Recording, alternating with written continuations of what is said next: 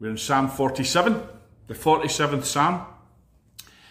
And as we consider leading the nations, as we consider what kind of ecclesia God is looking for, what kind of people He wants us to be, this Psalm speaks so powerfully into that blueprint that God has, the concept, the template that God has, the idea, the plan that God has for his ecclesia. It's right here because in order to build God's ecclesia, you have to have a true concept, a true idea, a true vision, a true revelation of who he really is.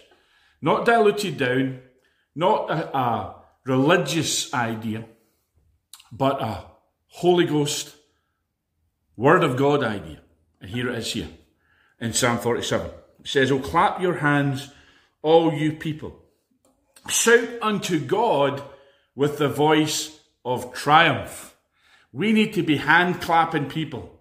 You know, we need to be people that clap our hands, but not just clap our hands to sing along, but clap our hands with a note of victory. Notice doesn't say here uh, to whisper unto God, but it says to shout unto him with the voice of triumph. You see, too many people have the voice of misery, the voice of defeat, the voice of failure. And particularly in this uh, present crisis, people are all talking about, oh, well, what the, the devil's going to do, what Bill Gates is going to do, what evil governments are going to do, what uh, the UN wants to do. Let's talk about the triumph that God has for us. God has called you to victory, not to defeat. God has called you to success, not failure. God has called you to triumph, not misery. So we need to be people with a voice of triumph. Amen. Then it says, gives us the reason. For the Lord Most High is terrible. You know, we serve a terrible God. Did you know that? Bible says we do. The Lord Most High. El Elyon. Yahweh Elyon is terrible. He's a terrible God. Now, that doesn't mean terrible as in, you know, he's, he's not worth anything. It means terrible as in awesome. In fact, the New King James translates it as awesome. But you could go deeper than that and say he's a frightening God. A lot of things you could be scared about in planet Earth right now. But the thing you need to be scared of, the thing you need to be uh, afraid of, the thing you need to fear is God. The fear of the Lord is the beginning of knowledge. The fear of the Lord is the beginning of wisdom by humility. And the fear of the Lord are riches and honour and life or revival. There's a right kind of fear, there's a wrong kind of fear. The wrong kind of fear is to fear the devil, to fear a virus, to fear death. And the Bible says that if you fear death, then you're subject to bondage. In other words, you're in captivity, you're in lockdown if you fear death. The lockdown's not out there, and it's not just keeping you in your house. Your heart is locked down when you fear death. So fear the Lord. It's the only kind of fear that is liberating, that is life-giving, and that leads to blessing. And it says he's a great king over all the earth. Now, we're going to get into it deeper in this psalm, but I want to say this to you. The devil isn't the king over all the earth. And uh, Bill Gates isn't the king over all the earth. And neither is any other human personage. God is the great king over all the earth. And, and God's earthly throne of dominion is, of course, the throne of David. But he is the great king over all the earth. And we need to start understanding when we sing about God being king, when we sing about Jesus being king, not just nice thoughts or nice sentiments, it's spiritual reality. It's spiritual reality that he reigns. Then it says, He shall subdue the people under us and the nations under our feet. Verse 3. We need that kind of preaching, friends. We need to hear that God is subduing people and nations under us, not that we're going to be trampled upon, or that we're going to be messed around, or that we're going to be the devil's punch bag, or that we're going to be, uh, you know, herded up like cattle and given the choice between the vaccine or death. We need to stop listening to stuff like that and understand the template of God, we win. And we're on top. We're the head, not the tail. We're above only and never beneath. We need to start understanding things like this. Are the things that God wants us to see in His Word? Yeah, of course, they're going to try it on. Of course, the devil and his cohorts. Of course, evil people are going to try and keep, suppress the church and subdue us. But it's not going to happen if we pray, if we believe, if we proclaim, if we take our place as the ecclesia of God. That's what has to happen right now. We need to take our place. We need to be the people of God at this time. We need to be a faithful people, but we also need to be a people filled with faith, not a people filled with fear. He will subdue the peoples under us. He will put nations under our feet. You can, you can see that over in Isaiah 60, Revelation chapter 3, where it speaks about the Philadelphia church, that they'll come and prostrate themselves at our feet. This is reality.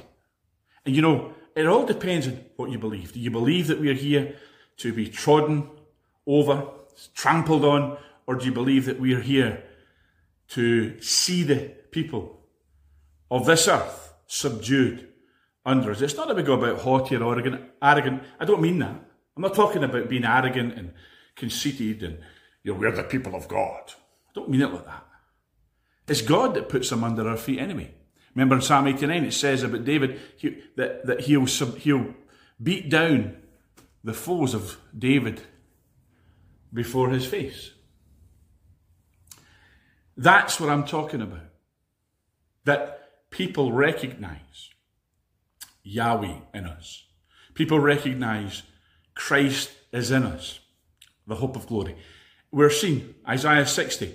Arise, shine, for thy light has come, the glory of the Lord has risen upon thee. When, when people see the glory, they'll, when people see the authentic glory, it drives them to their knees. And it's time that the glory was, was shining through us. It's time that the glory was rising upon us. Oh, praise his glorious name. Then it says, He shall choose our inheritance for us, the excellency of Jacob whom he loved. Selah. That features into Revelation chapter 3.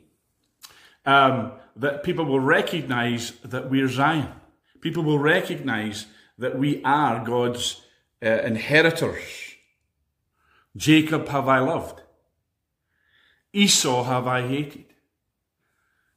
Oh, there's some deep mysteries in here, and I don't really have the time and the scope right now to get into these things. But trust me, if you're an heir of God and a joint heir with Christ, then, and you are his beloved, then he'll show who is loved and who is hated.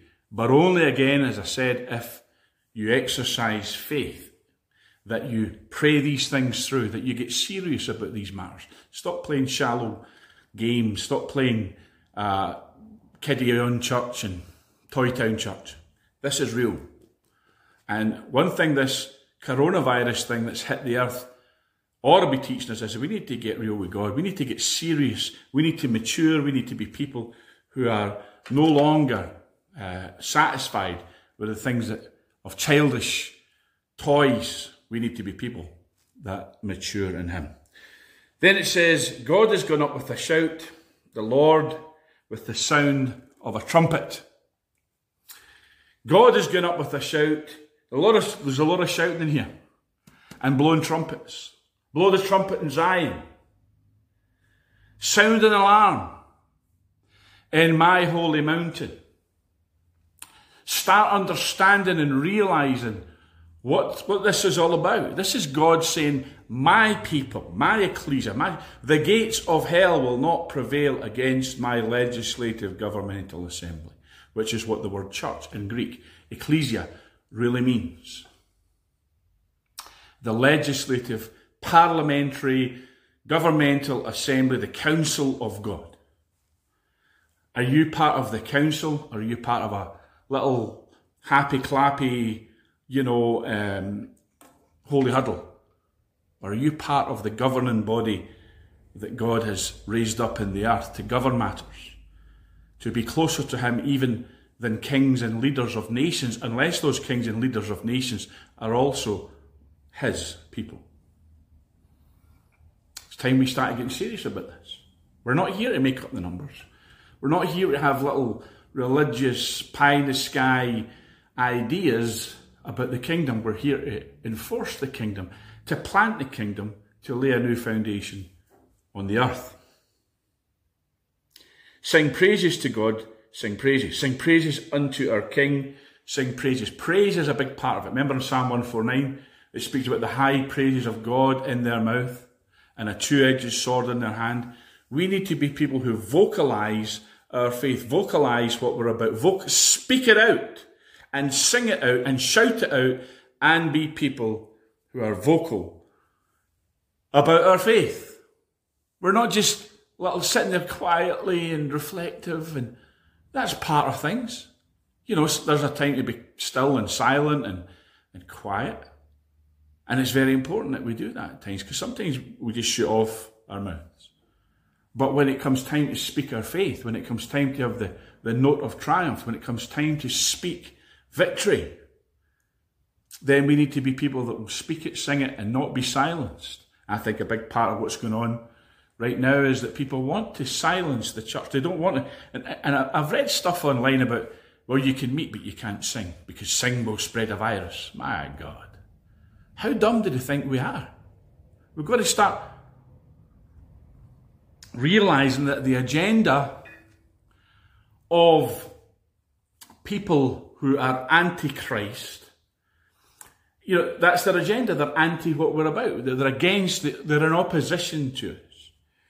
So we need to start taking authority and dominion and having these people subdued under us. It's not about subduing the people so much as subduing the ideologies and the spirit and the principality that are behind these people. But that, that effectively means that we, we have to subdue the people. But it's, we're not in this for that power trip. We're in it because it's essential that God's kingdom be enforced on the earth.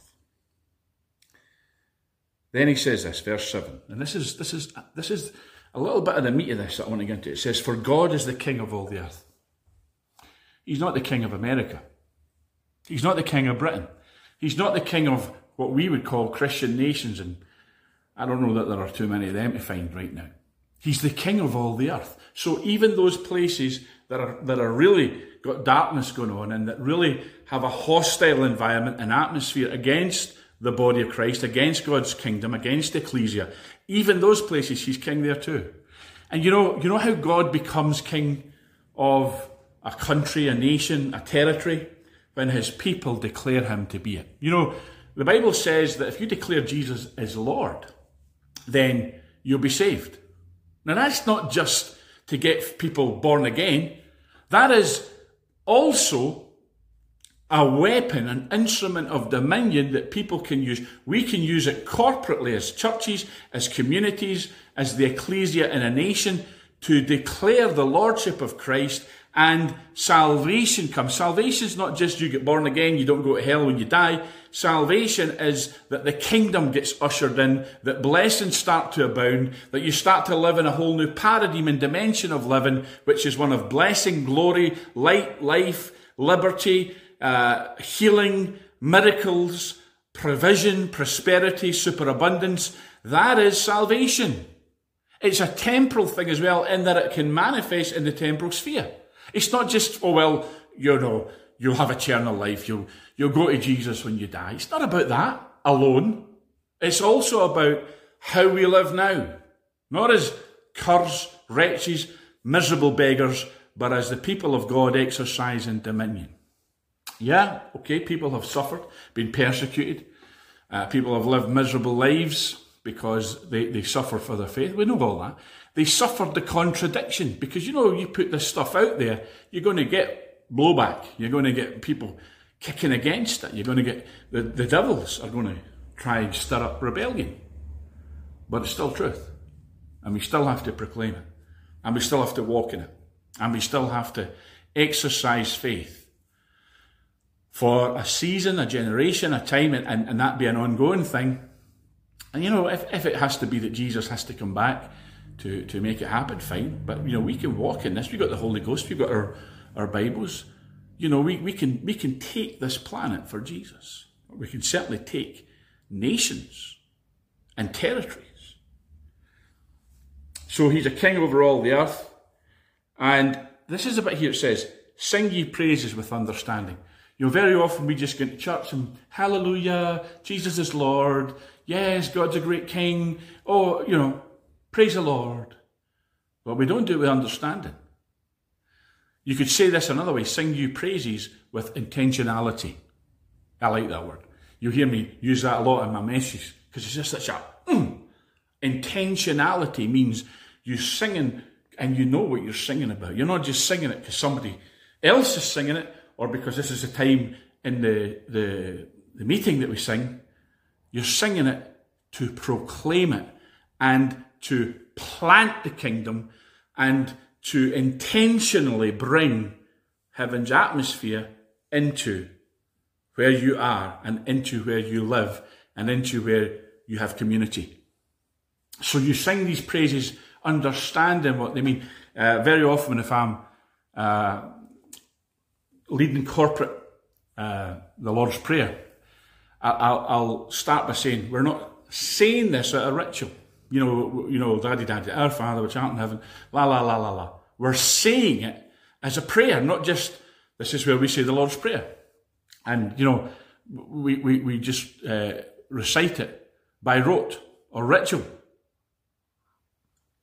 No, we're saying it as if, oh wow, I just realised what this prayer can do. It can transform atmospheres. It can change spiritual conditions in a city, in a town, in a village, in a street, in my home, in my life. And so sing praises with understanding. Pray with understanding. Do the stuff that we do do, but with understanding, with intentionality, and as it says, God is to be worshipped in spirit and in truth, not just by, you know, well, this is this is the point in the service where we say these things. No. Do it with understanding. And then I like this next verse. Wow. This is what it's all about. It says, God reigneth. You know, sometimes just sounds so much better in the King James, doesn't it? God reigneth over the heathen. now that's an that's an old-fashioned word, the heathen. Uh, but the actual Greek, the, the Hebrew word just simply means nations. Okay, so God reigneth over the nations. He reigns over the whole earth. He reigns over the Bible. It tells us here in the, the same Psalm. Um, he he reigns over the whole earth. He's the king of all the earth. The previous verse, then it says, God reigneth over the heathen, over the nations. So why are we worried about nations or their rulers? Why are we worried what's out there? Why are we worried about China and North Korea and other places that, you know, the media would have us believe are places to be feared? And some politicians. Well, God reigns over them. God can do something in a nation in a day that can change that nation forever.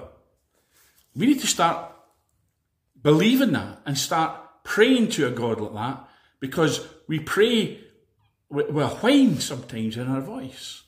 And, and almost as if, well, this is a hard job for you, Lord. I know you might have to go to work on this and you, you know, this might really stretch you. Is anything too hard for the God who reigns over all the earth? The God who created it in the first place and everybody on it? God sitteth upon the throne of his holiness. Now, some of the modern translations will say God sits on his holy throne, and that's true. That that's I just like this phrase. God sitteth upon the throne of his holiness. Again, the King James just puts it in a whole different uh, dimension of truth. The princes of the people are gathered together, even the people of the God of Abraham, for the shields of the earth belong unto God, he is greatly exalted. There are levels of truth in this that I, I don't necessarily want to get into too much, just to say that uh, there's a truth here that many of the royal houses in Europe. Um, and in fact, if you study the lives of the presidents of America, you'll see that many of the uh, world leaders uh, kings and, and even, as I said, the presidents of America, they actually descend from Abraham, they descend from King David, um, the Davidic dynasty of the British royal house and indeed the European royal families, well documented. And of course, it's also true that I think most of, if not all of the American presidents can trace their family back to uh, the, the House of David as well. And so the shields, that could be the royal arms and emblems and so on. Um, what it's really saying is, is that God has strategically placed people in leadership and rulership that, that can trace descent back to Abraham and, as I said, to King David. That's that's a, you know that's another message uh, in in terms of going off in a, a direction that we're not really looking at right now, which is how this impact. Although that's a big part of it, we, we can't rule it out. I'm simply saying that we don't have time to get into that particular verse too much. God reigns is the, the point I'm trying to get across right now. He reigns over the nations. He reigns over nations and their rulers. And um, as I said, there, there's, there are reasons for that. But I'm, I'm trying to throw it back to us again and go back to a theme you've probably heard me speak on many, many times. The necessity of praying for nations or people and their rulers. You pray for nations, you pray for people by praying for the rulers. Why? Because rulers of nations are gatekeepers to their community. And if you can influence them, either by prayer or if you have personal interaction or both, or they hear you preach or whatever, in other words, influencing leaders before the throne of God, before uh, the throne, the heavenly throne of the Father with Jesus at his right hand, uh, by influencing through prayer, the king's heart is turned. But we need to understand this. It's God who's in control. You know, and, and we sing that old uh, chorus, God is still on the throne, all that stuff. Um, and, and it's true. But we need to do understanding. In other words, it's not just, yeah, God's, God's in control, God's on the throne. We, we need to study it. You can't have understanding of something without two things that are important and they go together, which is uh, revelation and study. So study these matters. This isn't the only psalm that speaks about Yahweh reigning over the earth. But when you understand that he does, when you see from the word that he does, when it's revealed to your heart that he does, that ought to change your prayer life unless you're already praying good prayers and praying bullseye prayers and praying on point. And if you're not, then you need to get into this to see it because if all your prayers are squalling and bawling, or oh Lord, uh, here comes the Antichrist, come and deliver us. If that's all, if that's your level, you need to get out of that level and get into maturity. So God reigns. Clap your hands. Have a shout and a note of triumph in your voice because revival, reformation, restoration of all things, the great end time, Elijah awakening, outpouring, all the things, different names for it that we see in scripture and that we, we hear in our, our hearts and that prophets are speaking of and that many are preparing for, we need to be ready in position for revival. That's the message. Psalm 47 positions us by changing the paradigm of our thinking from one of defeat to victory. And we need to walk in victory. Victory is our portion. God always causes us to triumph in Christ. Uh, to be basic about it, read the end of the book, we win. Uh, but we've already won. We're not being led to victory. We're being led from victory to victory. In other words, from a place of victory in Christ to a place of manifested victory here on the earth as God's kingdom, the kingdoms of this world become the kingdom of our God and of his Christ. And he shall reign forever and ever. Here's the good news. He's reigning through you and I. He's not going to reign on his own. He's going to reign in a co-regency relationship with you and I. And, and it's so close that he says, as he is, so are we that is so close that he, that he that is uh, one spirit with the Lord. We're, we're joined to the Lord. We're one spirit with Him. Christ is in us, the hope of glory. You see, uh, today is Pentecost. And um, Jesus, when He came as a babe, was Emmanuel, God with us on the cross. He was God for us. And now, in this era, this dispensation, and Pentecost is a great way to remember that He's God in us. He's the hope of glory in us. So let's release Him in our lives so that we can walk in the reality of this and see God reigning over the nations through the agency and ministry of His people in His ecclesia. That's you and I. The Lord bless you.